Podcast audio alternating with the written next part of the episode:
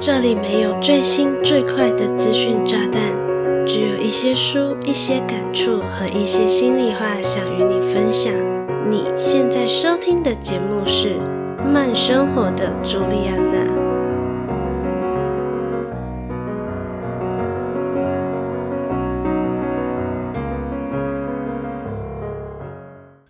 Hello，大家好，我是朱莉安娜。感谢你收听《慢生活的朱莉安娜初试提升》的试播集。在试播集里，我想和你聊聊《慢生活的朱莉安娜》这个 podcast 节目诞生的原因，以及节目的主要内容都是在讲些什么。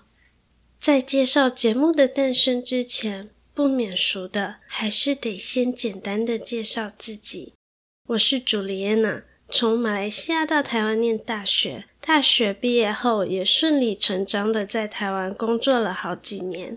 曾几何时，我以为我是可以适应，甚至会喜欢早九晚五的上班模式，因为我是一个很喜欢学习和期望自己能不停有所产出和贡献的人，这让我非常的有成就感，所以。我想，我应该是不讨厌工作这件事的。反之，其实我还挺喜欢忙碌的感觉。殊不知，几年下来，我不仅对工作产生倦怠，也逐渐对生活失去热情，觉得自己似乎睁开眼睛就是为了到公司去上班，然后再拖着身心俱疲的灵魂和躯体回家。完全提不起劲去过我理想中的生活，这样的日子过得越久，我的心里就越慌，觉得离理想中的自己越来越远。所以我决定想办法拾回对生活的热忱。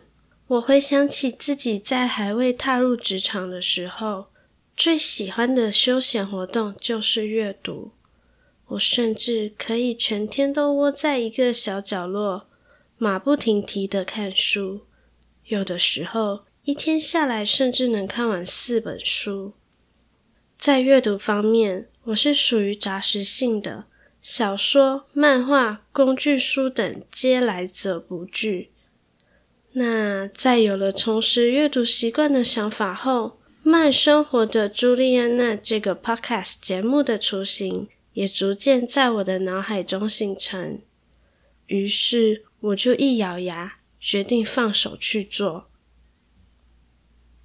一是为了记录自己的阅读心得和生活感触与想法；二是有了这个 podcast 节目，就能更好的督促自己，不要忘记找回理想生活的初衷；三。则是希望能有一个管道，让我抒发我的生活感触和心里话。